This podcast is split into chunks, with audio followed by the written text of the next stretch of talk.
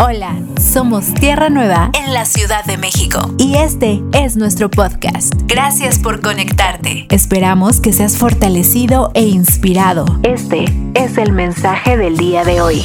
El título de nuestro mensaje del día de hoy es en los negocios de mi Padre me es necesario estar. Cuando yo leía esta palabra, amados, esta palabra tiene ya dos semanas ministrando mi corazón y por supuesto que el entendimiento eh, eh, del estar define un lugar, define una manera en la que yo me estoy conduciendo todos los días de mi vida. Y mi pregunta primaria para ti sería, ¿en qué lugar estás o en qué tipo de negocio estás? Porque si hablamos de negocio, el negocio requiere de inversión, ¿verdad? Requiere de tiempo, de dedicación y tiene un propósito de darnos un fruto.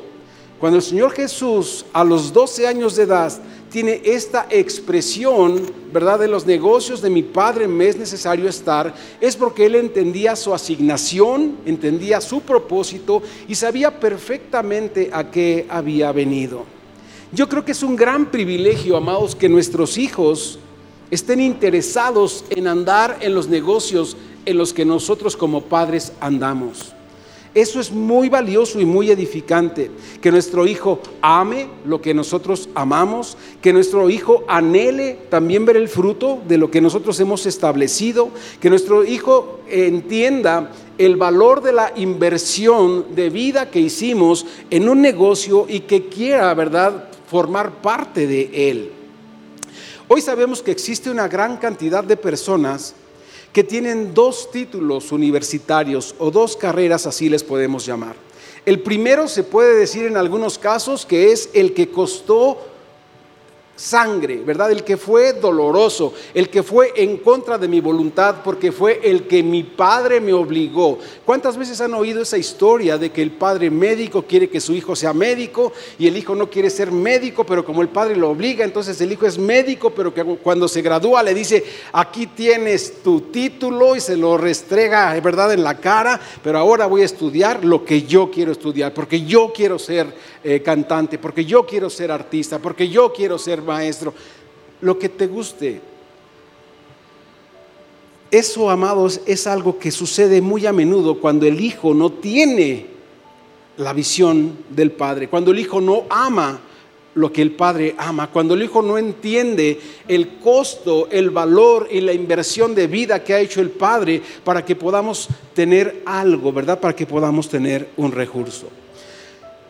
El Señor Jesús, o bueno, en este caso Jesús todavía siendo un niño, conocía el plan, conocía el propósito de lo que el Padre había hecho. Él había percibido el amor que tenía el Padre para la obra y tenía también esa vocación. Su Padre había invertido, amado su Padre, había mostrado un amor al mundo que por eso había sido enviado. Cuando el Hijo es enviado por amor, el Hijo entiende que la mejor expresión de amor para con su Padre es obedecerlo. El Hijo obediente honra el amor del Padre, el amor que el Padre le tuvo en este caso a este negocio, a esta empresa de la que estamos hablando. Porque, ¿cuántos de ustedes tienen negocio? Uno, dos, tres, cuatro, cinco, seis. Yo voy a levantar la mano dos veces porque tengo dos. Es que ¿saben qué? Voy a volver a preguntar, ¿cuántos de ustedes tienen negocio? Ok. Ok, entonces todavía no tienen, no están en los negocios de su padre. ¿Verdad? Ah, ok, ¿verdad? Entonces vamos entendiendo, mi negocio del que como, ¿verdad? Del que me levanto a abrir todos los días, no es el negocio del Padre, pero si soy hijo de Dios, ahora entonces tengo una asignación de amar lo que el Padre amó, de invertir en lo que el Padre invirtió y sabes qué, de dar fruto en lo que para el Padre es fruto. ¿Tú crees que para el Padre es fruto que tú tengas una empresa o que ganes dinero o que compres una casa o un carro. No, a lo mejor es una gracia que Dios tiene para sus hijos. Pero cuando hablamos de los negocios del Padre, tenemos que entender que es una asignación que tenemos todos los que somos hijos. Porque nosotros vivimos como si no fuésemos hijos la mayor parte de nuestra vida. O sea, decimos que somos hijos, pero no entendemos, no conocemos, no sabemos cuánto costó la empresa que el padre abrió, porque costó la vida de su único hijo. Y nosotros somos ahora, ¿verdad?, el fruto de esa vida del hijo aquí en la tierra. El hijo entonces, amados, Jesús tenía conocimiento del plan, del plan, del propósito, de la vocación del Padre. Él sabía en la manera en la que Dios había amado al mundo, ¿verdad? Es decir, a nosotros los hombres, que envió a su Hijo, que vino en obediencia para cumplir con la voluntad de su Padre. Repetimos el verso, Lucas 2.49, Jesús dice a sus padres terrenales, ¿por qué me buscáis? ¿Acaso no saben que en los negocios de mi Padre me es necesario estar? Repito, ¿cuántas veces o cuánta inversión o cuánta eh, empatía tenemos con los negocios del Padre? Creo que es algo que ni siquiera hemos pensado. Creo que es algo que queda completamente como, como a un lado de nuestra vida y seguimos pensando y nos asumimos como hijos, pero sabes, eh, hablamos ya de los hijos que son eh, eh, bebés que no tienen todavía discernimiento, que no tienen entendimiento, ¿verdad? Que es el tecnón, el tecnión y el huíos. Y nosotros nos hemos quedado como el hijo que no tiene conocimiento, el hijo que solamente quiere leche, el hijo que solamente quiere recibir, pero que es incapaz de involucrarse en los negocios del Padre, es decir, de dar fruto en la obra que Dios preparó para ellos. Jesús a los 12 años entonces ya había entendido, amado, y él pronunció estas palabras, debo estar haciendo lo que mi padre me mandó hacer. Él sabía lo que significaba, él sabía y entendía lo que Dios había amado. Él entendió que su vida cumplía con una misión y con el propósito para, que él, para el cual él había sido enviado. Ahora, cuando tú conoces los negocios de tu padre, la asignación que tienes como hijo de ir y predicar el Evangelio, entonces tus prioridades cambian. Yo te pregunto, desde que tú conoces algo de la escritura, ¿alguna prioridad ha cambiado de tu vida? ¿De verdad? ¿Ha cambiado tus prioridades donde digas Dios es primero? ¿Ha cambiado tus prioridades donde digas yo en, gratitud? Y mira, no, no es porque el hombre natural lo entienda. ¿sí? No es que el hombre se esfuerce por decir tengo que, sino que es un fruto de la vida del Espíritu que te revela, ¿verdad? Que esta asignación que tenemos como hijos de involucrarnos en esta, esta realidad, en, en este negocio del Padre, es lo que todo hijo debe hacer. En la parábola del hijo pródigo, tú has oído muchas veces esa palabra y describe dos hijos que estaban involucrados en el negocio del padre. Uno de ellos, el más joven, en un punto se cansó y dijo, dame lo que me toca y me voy y fue y lo malgastó. Pero la parte interesante de del segundo hijo, el mayor, es que él se quedó, ¿verdad? Y siguió administrando los negocios de su padre, pero lo estuvo haciendo inconforme. ¿Cuántos de ustedes eh, ahora dicen, oye, tengo que estoy sirviendo en la iglesia, pero me, me obligan a ir los dos servicios, estoy inconforme? ¿Ustedes creen que yo estoy inconforme por tener que cantar dos alabanzas y predicar dos mensajes el domingo? ¿Por qué no? Porque sé que eso es estar involucrado en el negocio de mi padre. A eso me llamó. Muchas veces nosotros nos estamos involucrando, pero nos cuesta trabajo, no, no, queremos, se nos indigesta que lo haga mejor otra persona, porque a mí ya es mucho, yo no tengo tiempo, yo estoy más involucrado en mis negocios, en mis intenciones, en mis prioridades que en las que he conocido que debo desarrollar como hijo de Dios. Esto es muy común, amados, que ya estamos en la casa que estamos administrando los recursos, que vemos la riqueza de nuestro Padre y que estamos inconformes porque vemos que otros no hacen nada y que también se la pasan muy bien y que son hijos y que están contentos y que aun cuando se equivocan regresan y el Padre los perdona. Siempre hay la necesidad de detenernos en nuestro tren de vida y de empezar a discernir quién es el motor que impulsa mi vida, mi camino hacia cuál es el aire que me lleva hacia la derecha o hacia la izquierda. ¿Es una dirección de Dios? ¿Es un propósito que tengo yo o es un propósito de Dios? ¿Es algo que a mí me gusta hacer o es algo que Dios me puso a hacer? Porque de ahí empieza el, el valor. Si alguien te puso a hacer algo que tú no querías hacer, vas a estar inconforme, fatigado y cansado. Pero cuando tú estás haciendo algo que oíste, que sabes que como hijo de Dios tienes que hacer, entonces las cosas se toman de diferente manera. Si hablamos de negocios, si te decía, cuando comenzamos, no se trata un púlpito nunca, ni, ni una congregación eh, o una iglesia hablar de los negocios humanos y estamos hablando de negocios, tenemos que hablar del negocio del Padre y tenemos que saber cuál fue la inversión del Padre. Porque el Padre envió a su Hijo y su Hijo dio su vida por ti y por mí. Esto significa, amados, que el Padre invirtió. El Padre puso una semilla, ¿verdad? Y esa semilla ahora está dando fruto. El Padre invirtió la vida de su Hijo. Imagínense esta escena. Dios está enviando a su Hijo unigénito para que todo aquel que en Él cree no se pierda, mas tenga vida eterna, ¿verdad? Y a los que el Señor salvó, a los que el Señor ganó, están desinteresados de seguir dando fruto en el negocio en el que Dios los mandó llamar. En Juan 3, 8 nos dice la Escritura, en la parte B del verso, para esto apareció el Hijo de Dios para deshacer las obras del diablo. Hoy tenemos que ver, amado, las obras del diablo como esas ataduras que nos tienen eh, amarrados e impedidos de que nos podamos involucrar en las cosas de Dios. Pero esto tiene un sentido y un significado muy sencillo y muy común. Somos libres por la obra de Cristo. El enemigo no puede detenernos ni puede impedir que tú y yo nos involucremos en la obra, en el negocio de Dios. ¿Por qué? Porque a eso nos ha llamado, porque esa es la asignación que tiene el Hijo. ¿O acaso tú crees que Jesús como hijo que tenía esa asignación es diferente a la que tenemos nosotros como hijos? No, tenemos exactamente la misma asignación que tenía Jesús. Tenemos que obedecer al Padre, conocer al Padre, conocer su corazón, involucrarnos en sus negocios, avanzar, ¿verdad? Y poder eh, eh, dar fruto en la obra que Él preparó para nosotros. En Lucas 9, 10 también dice, porque el Hijo del Hombre vino a buscar y a rescatar lo que se había perdido. Y aquí entonces empezamos a entrar en la dimensión de un conocimiento más veraz, más claro, más puntual, más oportuno de saber cuáles son los negocios del Padre. La pregunta sería, ¿qué significan los negocios del Padre? ¿Qué son los negocios del Padre?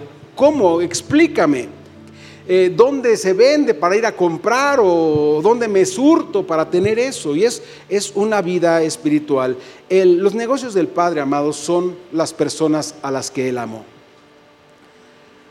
Cuando dice de tal manera amó Dios al mundo que envió a su Hijo unigénito, no lo mandó a salvar al mundo, lo mandó a salvar las personas que están en el mundo. Cuando dice la escritura en lo que acabamos de leer, para esto vino el Hijo de Dios, para deshacer las obras, ¿verdad? Del diablo. No vino a deshacer las obras del diablo en el sentido eh, externo, es decir, eh, natural de la tierra, sino lo que está deteniendo nuestras vidas, a los hijos, a los que Él ha amado. Y cuando dice también, porque el Hijo del Hombre vino a buscar y a rescatar lo que se había perdido, estamos involucrados ahí nosotros como cuerpo, como iglesia, y también está involucrado en ese, en ese sentido un diseño que se perdió, un propósito eterno que se perdió y que ahora el hombre le cuesta mucho trabajo entender, porque el hombre cuando piensa en diseño y cuando piensa en propósito, no tiene discernimiento, no puede darse cuenta y empieza a pensar siempre en, en, singular, como si se tratara de alguno de nosotros.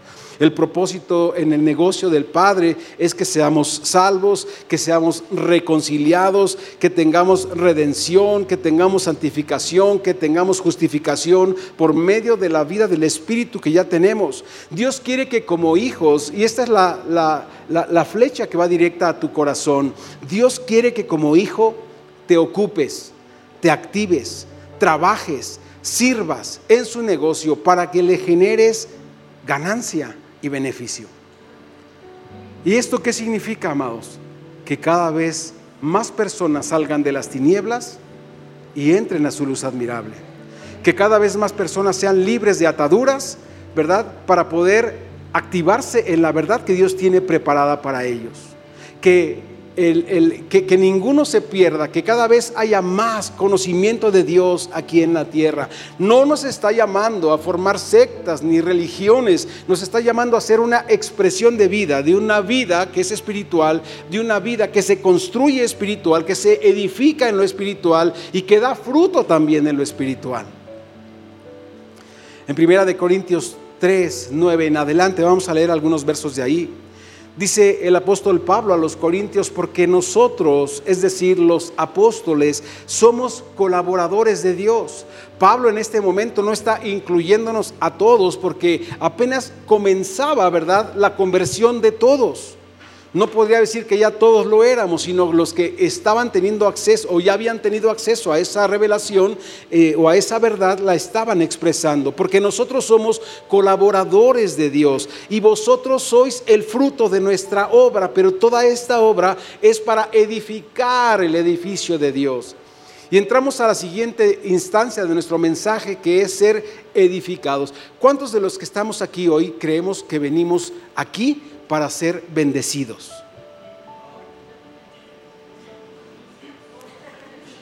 Les doy la mitad de la respuesta.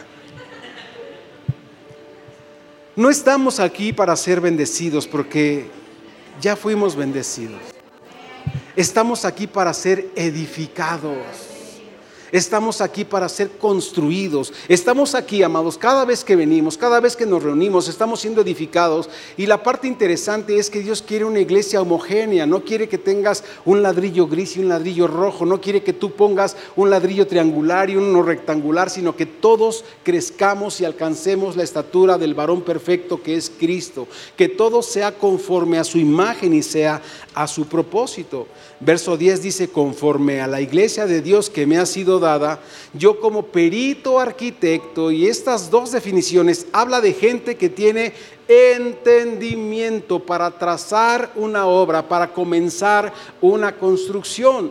Dice, alguien que no tiene conocimiento de este negocio del Padre, que se trata de las vidas, no puede edificar correctamente. Entonces dice, yo como perito arquitecto puse el fundamento. ¿Qué es el fundamento? Es el cimiento. ¿Qué es el cimiento? Es la piedra angular que sostiene todo el edificio y esa piedra es Cristo. Así que si yo me paro aquí a decirte que es otra cosa, tú tienes que darte cuenta que no es correcto que yo te diga que es otra cosa. Porque muchas veces se edificó, ¿verdad? Con cosas diferentes, cosas extrañas que parecen santas y espirituales, porque no es a través ni de las ofrendas, ni los sacrificios, ni las oraciones, ni, ni, ni, la eh, eh, esclavitud en la iglesia o el servicio, no, es Cristo y su obra de Cristo manifestada en cada uno de nosotros, expresada en cada uno de nosotros. No estamos en contra de ciertas cosas como la oración, no, pero la oración no es el fundamento, sino es Cristo y la oración en Cristo es el fundamento, es el fruto. Porque alguien puede orarle aquí a otro Dios que no sea Dios. Sí, ¿verdad? La cantidad de gentes, le explicaba, le platicaba a mi esposa y les he estado comentando que fue maravilloso para mí hace algunos días tener esta claridad de cuando dice la escritura, porque ancho es el camino que lleva a la perdición y angosto es el camino que lleva a la verdad y la vida eterna. Y siempre habíamos pensado en, pues sí, ahí van muchos corriendo una carrera en un camino ancho, pero entendí esta semana la puntualidad de saber que en el camino ancho existen muchísimas opciones. Ahí hay muchísimas religiones, muchísimas corrientes, muchísimas personas que tienen diferentes intenciones, que están intentando seducirte, que quieren captarte, que quieren eh, eh, eh, convertirte en un seguidor de ellos. Y en el camino angosto solamente está Cristo. Y Él te dice, he aquí yo estoy a la puerta y llamo. Si alguno viene en pos de mí, entrará y yo entraré y estaremos juntos y adoraremos y exaltaremos al Padre. Este es el único camino. Aquí no te vas a perder. Por eso es tan importante que no nos vamos a perder y no nos vamos a confundir, aunque hayamos escuchado un mensaje que no era lo correcto. Porque nuestro fundamento, ¿quién es? Cristo. Dice entonces el apóstol, y como perito arquitecto puse el fundamento y otro edifica encima, pero hay un gran pero que me encanta, dice, pero cada uno mire cómo sobre edifica. Y entonces aquí entra nuestra responsabilidad en el negocio del Padre. Porque tú puedes, voy a decir un ejemplo muy burdo, pero es un ejemplo. Tú tienes un papá que tiene una panadería, un, negocio que es una panadería, te formó, te enseñó para que tú empieces a administrar esa panadería y tú llegas a la panadería y dices, yo veo poca gente, vamos a meter tornillos, ¿no? Y entonces, tornillos en la panadería, ¿estás loco? Yo creo que sí. Es más, vamos a hacer un pan que tenga el tornillo sorpresa. Y no te das cuenta que cuando alguien lo muerda se va a romper un diente, ¿verdad? Y va a venir a demandarte, pero así empieza a pensar alguien o uno, ¿no? Y el Señor dice entonces, ten cuidado de cómo sobreedificas. Ya está puesto el fundamento, es Cristo, y ahora te toca a ti sobreedificar, es decir, construir sobre el fundamento que ya se te dio. No puedes construir lo que tú quieras, no puedes construir a tu gusto, ni tampoco puedes construir con elementos que forman parte de un pacto antiguo, un pacto que no es un pacto presente, un pacto que no está expresando la vida del Hijo. No puedes edificar o sobreedificar con verdades de un pacto que ya quedó caduco, que ya quedó obsoleto. Porque entonces tu edificación va a ser incorrecta y tu Padre no va a poder recibir fruto de esa edificación. La gente no se da cuenta, pero las religiones, eh, las, las, corrientes incorrectas, lo único que están haciendo son personas genuinamente equivocadas que creen que van a un destino eterno, pero que no van a ningún lado. No van a ningún lado. ¿Por qué? Porque Dios no está en esa obra. La palabra clave, por supuesto, es fundamento, el fundamento es Cristo. La otra palabra que es importantísima es que entendamos cómo vamos a sobreedificar. ¿Qué significa sobreedificar? Construir sobre algo que ya está puesto. En este caso es el fundamento y es Cristo. ¿Cómo vamos a sobreedificar? ¿Entendemos cuáles son los materiales con los que vamos a sobreedificar esta obra? Porque Dios instruyó a muchas personas a edificar cosas. Dios le dijo, ¿verdad? Le dio la visión y le dio la instrucción a Moisés para que le levantara un tabernáculo. Y dice Éxodo 25 en adelante, y Moisés habló diciendo a los hijos de Israel que tenían que traer ofrenda para levantar ese tabernáculo. Y dijo, esta es la ofrenda que tomaréis de ellos, oro, plata, cobre, azul, púrpura, carmesí, lino, pelo de cabra, pieles. Yo te pregunto, ¿Con esos materiales vamos a edificar ahora la obra de Dios? No, son verdad. Sí, existieron, sí, están en la escritura, sí, pero se utilizaron para una, un, un momento diferente, un tiempo diferente. En el Cristo ausente, en el Cristo presente el material ya no es el mismo. Mi pregunta era entonces, ¿vamos a edificar nuestra vida espiritual con estos materiales? Si tú estás en una congregación en la que te están edificando con estos materiales, te sientes bien, a gusto, dices, estoy creciendo en el conocimiento de Dios, o puedes lograr a discernir eh, y decir, estoy siendo detenido o estoy siendo retrasado en mi desarrollo como hijo de Dios. Qué difícil es cuando los padres no nos damos cuenta y por ignorancia estamos retrasando el desarrollo de nuestros hijos. Dios le dio también una instrucción y una visión a Noé para hacerle un arca. Le dijo en Génesis 6:14, hazte un arca de madera de gofer y harás aposentos en el arca y la calafatearás con brea por dentro y por fuera. Y de esta manera harás, ¿verdad? Conforme a la instrucción que se te dio. Pregunto nuevamente, de esta manera es como nosotros vamos a edificar nuestra vida espiritual ahora con estos eh, elementos que Dios le dio a Noé. Entonces empezamos a darnos cuenta el valor que tiene entender puntualmente dónde estamos parados en estos tiempos. Dios le dio también una visión a Salomón y bueno, mi mensaje se alargaría si te digo, evidentemente, todas aquellas personas a las que Dios le dio una instrucción de edificar algo. Dice Salomón comenzó a construir el templo del Señor en el año 4, eh, ¿verdad? De, en fin, dice entonces el templo de Salomón fue construido, tenía todo lo que te puedas imaginar. Y la parte interesante que me gustó resaltar, dice, este templo fue construido con piedras de cantera. Yo te pregunto, ¿nosotros vamos a ser edificados en nuestra vida espiritual con piedras de cantera? No, ¿verdad? Entonces podemos darnos cuenta cómo las cosas no son en la misma dimensión en la que antes de Cristo fue enseñado. Recordemos dos tiempos importantes, Cristo ausente y Cristo ya presente. Nosotros tenemos el privilegio de tenerlo presente.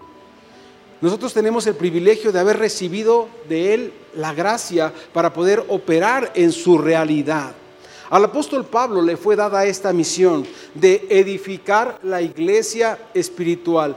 ¿Alguno de ustedes recuerda si Pablo alguna vez estuvo ayudándole a los hermanos? Yo, yo recuerdo muchos testimonios de, iglesias de amigos de hace muchos años en las que decían, y estábamos todos los hermanos echando la losa y levantando los ladrillos y haciendo un edificio que le llamábamos iglesia en los tiempos pasados. Y eso era un, gozo, ¿verdad?, para las personas. Y entonces los eh, eh, ministros o los pastores de aquellos tiempos le decían a la gente, pues tráete el carro, tráete las escrituras, tráete, tráete los anillos, los relojes, lo que puedas empeñar para que podamos terminar de hacer la casa de Dios. Volvemos a preguntar, ¿la casa de Dios es un edificio? Entonces, ¿sería correcto que esto se estuviera eh, intentando formar en nuestra mente y en nuestro corazón para dar un fruto de qué, ¿verdad? Eso, eso es letra, eso aún no tiene la vida. El apóstol Pablo entonces, ¿verdad? Entendido porque tuvo este encuentro con Cristo, y fue ascendido al tercer cielo y pudo ver la iglesia espiritual y pudo ver el modelo. Y entonces Pablo dice, y esto les he dicho a todas las iglesias, que entiendan su identidad, que sepan que el reino y la casa es espiritual, que son hijos de Dios y que la expresión de extender el reino o expandir el reino es alcanzar a otras personas, no tener edificios más grandes. Que habrá lugares que los requieran está bien, pero la palabra tiene que ser sin levadura. No importa el tamaño. Lo que importa es la capacitación, como te decía. No venimos a ser bendecidos, pues ya estamos bendecidos. Venimos para ser edificados, para ser formados, para tener un mejor entendimiento, para expresar vida y dar vida a todos aquellos con quienes podamos hablar. En Colosenses 3.1 entonces dice, porque Nadie puede poner otro fundamento que el que está puesto. Nadie puede poner otro fundamento del que está puesto, que es Cristo Jesús. Dice el cual es Jesucristo.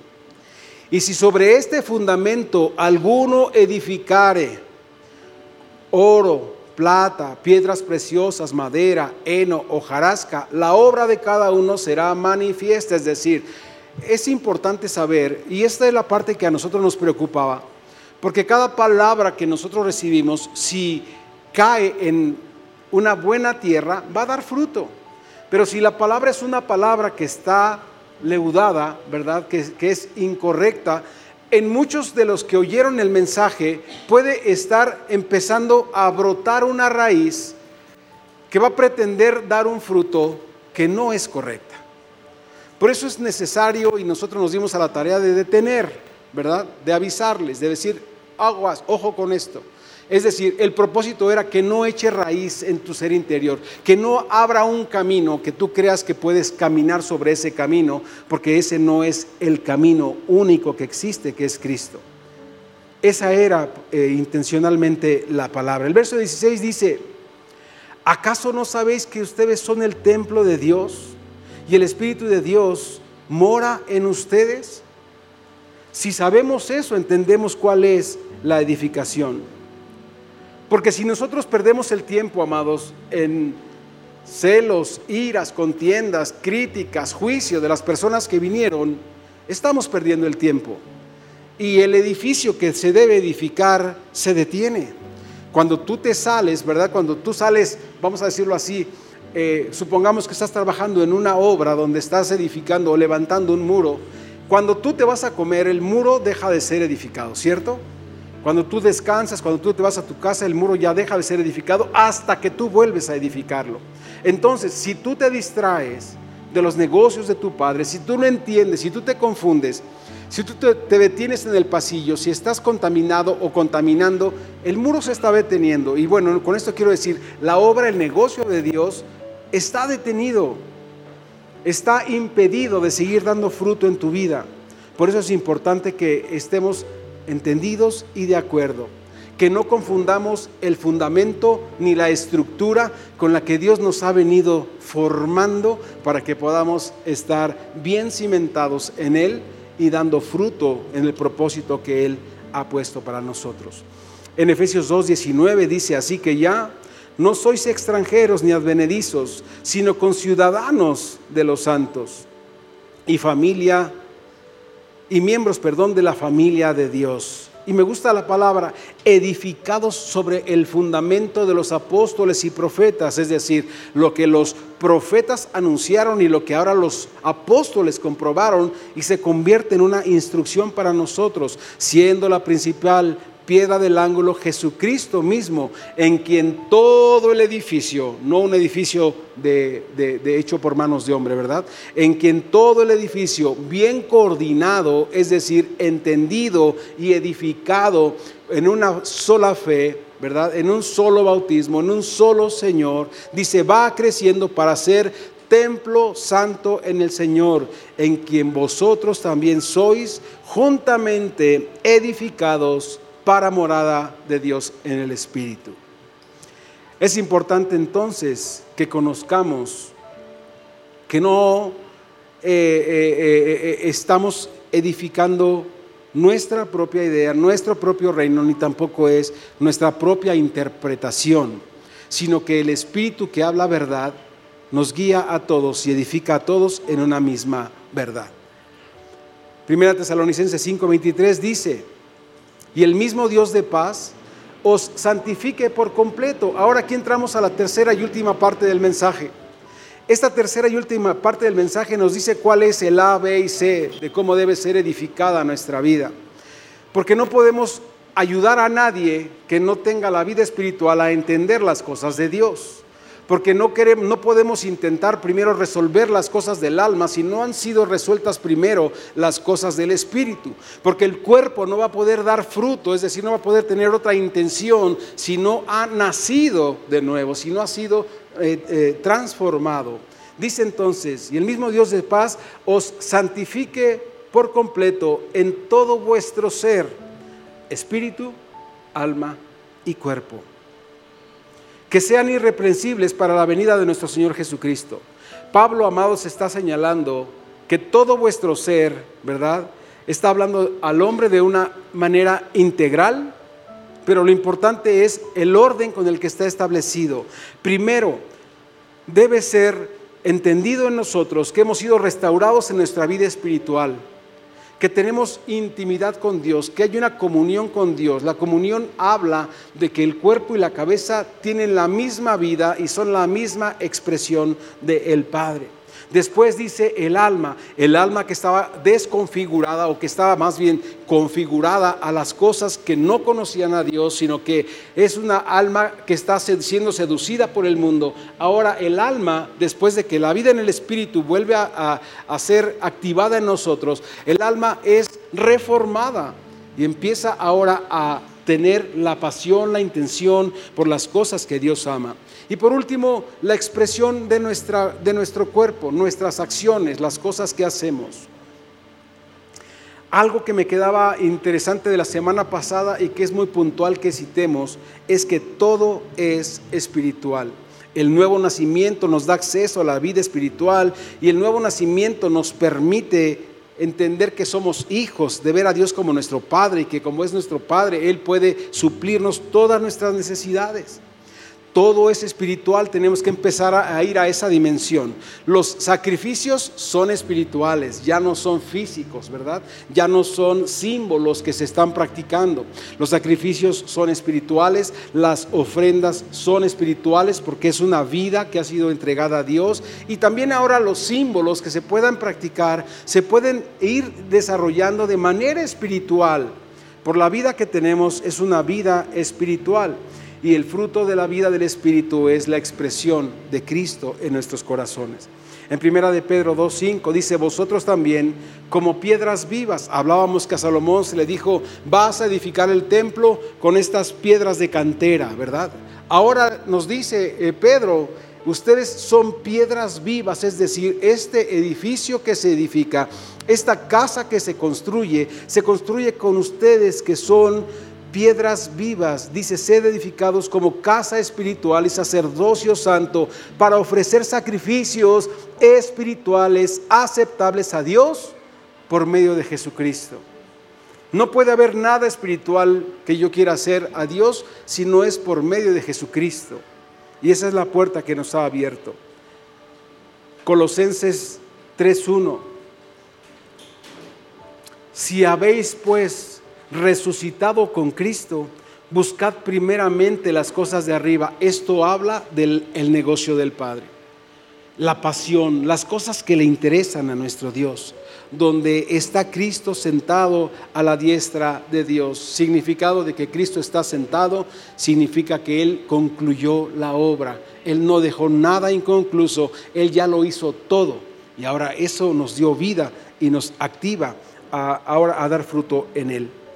Poner la, mira, perdón, en las cosas de arriba y no en las que están en la tierra, es decir, nuestro objetivo no es agradar. Sabes, te decía, qué difícil fue esta semana para nosotros por el acontecimiento. Esperábamos un tiempo glorioso, pero a Dios le plació que nos pasara eso, que tuviéramos esa experiencia. Pero si tenemos puestos los ojos en las cosas de arriba, no en las de la tierra, no tendríamos por qué sufrir ningún tipo de situación. Porque dice, ustedes ya habéis muerto y vuestra vida está escondida con Cristo. Por último, y terminamos, Pablo dice, lo que aprendisteis, recibisteis y oísteis de mí, eso hacer. Cuando hablamos de símbolos, cuando hablamos de sacrificios, cuando hablamos de cosas materiales en las que nosotros pretendemos tener un descanso, estamos yéndonos en una dirección incorrecta. Pablo vuelve a decir, lo que aprendisteis y recibisteis, es decir, hay un modelo, amados. Jesús vino a ser modelo. Pablo se convierte también en alguien que nos modela la vida espiritual. Modelando la vida espiritual diciendo concretamente, no tengo intenciones con nada terrenal. Todo eso para mí es desechable. Todo eso para mí es irrelevante porque he recibido la perla de gran precio, porque he recibido la gracia mayor de ser el templo y morada de Cristo y la expresión de ese templo aquí en la tierra. Por eso dice, y a veces citamos, y es un poco complejo decir, Pablo no hacía esas cosas que a veces nos están enseñando a hacer. No es nada material, todo es espiritual. Dice entonces, haced eh, todas las cosas que viste y oíste de mí, y el Dios de paz estará con vosotros. Porque significa que el fruto de Dios, que la semilla de Dios ha caído en una tierra que ahora sigue expresando el fruto de Dios. ¿Qué significa entonces estar en los negocios del Padre? Amar las cosas que Él ama, aborrecer las cosas que Él aborrece, dimensionar la inversión el precio, amados, que tiene que tu hijo unigénito venga a derramar hasta la última gota de su sangre. Y algo que me quedó muy, muy padre del Congreso en la primera parte que nos dijeron, el pecado no es un mal comportamiento, el pecado es ignorar la gracia con la que hemos sido amados. Ponte de pie, vamos a concluir. ¿Qué otra cosa implica estar en los negocios del Padre? Las iglesias hemos confundido muchas veces el principio, hemos ignorado el negocio, los negocios del Padre y hemos creído que nuestra, nuestro único compromiso con Él es reunirnos una vez a la semana. Y esto, de verdad, muy pocos de nosotros lo entendemos. No quiero decir que sea incorrecto, pero cuando hablamos de no venimos a ser bendecidos, sino venimos a ser capacitados, a ser edificados, a ser preparados, el Señor nos está diciendo que vamos a cumplir con una misión que es afuera. Que tenemos que venir aquí, porque sí tenemos que congregarnos, porque dice nadie deje de congregarse porque es ahí donde son edificados. Tenemos que venir aunque nos cueste trabajo, pero tenemos que romper ese patrón de pensamiento que es de la carne que no quiere venir. Porque el que viene con gozo es porque sabe que tiene que atender, que tiene que estar preparado. ¿Cuántas veces te has encontrado con una persona que conoces o que de pronto no conoces y que le quieres compartir de Dios y que dices, ay, ¿cómo no está el hermano fulanito conmigo? Él sí sabe de Biblia. O le dices, le, voy a decir al pastor que te diga. Pero nosotros tenemos que saber. Nosotros tenemos que tener esa palabra de abundancia en nuestros corazones que exprese la luz, que exprese el reino, que exprese el fruto del negocio del Padre en nuestra vida. Que veamos siempre, no sea lo que tú te dediques, pero si te dedicas, no sé, te voy a decir, a, vender algo, ahorita dirías, ah, le voy a decir al hermano fulanito que si no se le ofrece. Voy a ir a tocarle al vecino a ver si no quiere el producto del que yo vendo. Es buenísimo. Cuando tú vendes algo, tú te encargas de promoverlo, porque es tu negocio. Pero cuando dimensiones la grandeza y la bendición tan grande que es estar en los negocios del Padre, entonces te vas a preparar para que nadie se vaya sin ser parte de ese negocio que es ser hijo, que es ser amado, que es tener espíritu y que es estar preparado para toda buena obra, para ser la expresión de Dios aquí en la tierra. Padre, te damos gracias, Señor. De verdad creo que pocas veces nos hemos confrontado con esta realidad. Y hemos amado más los negocios terrenales que los negocios eternos. Hemos puesto más atención, Señor. Yo he sido testigo porque muchos decimos, el domingo no puedo porque tengo que atender mi negocio. El domingo estoy ocupado. O el día de la reunión, o el día de lo que sea. Cuando se trata de ser edificado, yo tengo otra cosa que hacer porque tengo un negocio que es más importante que el tuyo. Y eso es lo que transmito a Dios. El pastor no importa, ni los hermanos, o sea, nosotros somos irrelevantes, pero Dios que nos amó, que nos conoce, sabe. Cuando te decía, cambió tus prioridades el haber el haberte enterado que eres hijo de Dios y me dices que sí. Yo espero que sí. Porque si eres hijo de Dios, Dios sabe cuáles son tus prioridades. Porque en eso sí decimos, Dios conoce las peticiones de mi corazón, pero también conoce todas estas áreas de tu corazón que están desvinculadas de Él. Y eso no le agrada a Dios. Cuando hablamos de hijos integrales, debemos ser esa expresión de vida en el Espíritu. Es cómodo ser así, de verdad. Es cómodo decir poquito de Dios de vez en cuando, ya soy salvo, ya para qué, la gracia me da acceso. No hemos entendido, recuerda, pecar no es hacer cosas malas, pecar es ignorar despreciar la gracia de Dios con la que has sido amado. Porque la gracia de Dios no te puso ningún estándar para amarte, la gracia de Dios no te puso ningún estándar para aceptarte, la gracia de Dios no te puso ningún estándar para que tú fueras ahora un instrumento útil para brillar con su luz.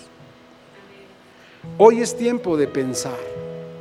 Hoy es tiempo de, siempre lo hago y, te lo hago saber Pongamos nuestro corazón en balanza. El, fin de semana pasado mi esposa y yo concluíamos, la verdad va a tener estorbo. Y qué grueso que cuando lo que estorba es tu negocio, ¿no? Qué grueso que cuando lo que estorba es, son tus pasiones, tus vocaciones, tus planes, tus propósitos. Pero ¿a dónde te lleva eso? A revelarte que no has querido pasar por la cruz. Porque pasar por la cruz el fruto inmediato es, pasé por la cruz y ahora digo, ya no vivo yo. Se acabó. Se acabaron mis pasiones, mis placeres, mis anhelos, mis planes, nada. Ahora todo es Él. Ahora mi fundamento es Cristo. Ahora mi estructura es Cristo. Ahora el material de edificación de mi vida es Cristo. Ahora la expresión de mi vida es Cristo. Y con Él todas las cosas. Entonces, iglesia amada, decía René hace un momento, perdónenme. Y yo les digo, perdónenme si es algo incorrecto para ustedes. Perdónenme si podemos llegar a un eh, eh, arrinconarnos en una realidad. Pero no podemos seguirnos apapachando, amados, no podemos. De verdad, yo creo que muchas veces ustedes creen que yo los quiero tener aquí. Sí los quiero ver, los amo en el Señor, me encanta verlos. Los extraño cuando no vienen de verdad, se los digo delante de Dios. Pero hay algo que todavía es más importante y es el corazón de Él. Y de verdad te digo, delante de Dios una vez más, el anhelo de nuestro corazón es que este edificio que se edifica con piedras vivas, que somos todos nosotros. Este edificio en el que Dios me, a Dios le plació ponerme a mí como perito arquitecto, tiene que crecer como Él lo planeó.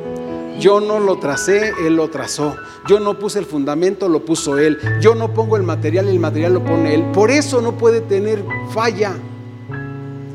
No, no es mi capacidad, sino la verdad que Dios me da para que tú te alimentes para que tú crezcas, para que tú te edifiques. Pero ahora tienes que trabajar con tu voluntad y tienes que trabajar con saber en qué negocio estás más interesado y más involucrado, para que así empieces a evaluar y a sopesar qué abunda en tu corazón. Vamos a orar. Padre, gracias Dios. Gracias, gracias Dios, gracias Dios, gracias.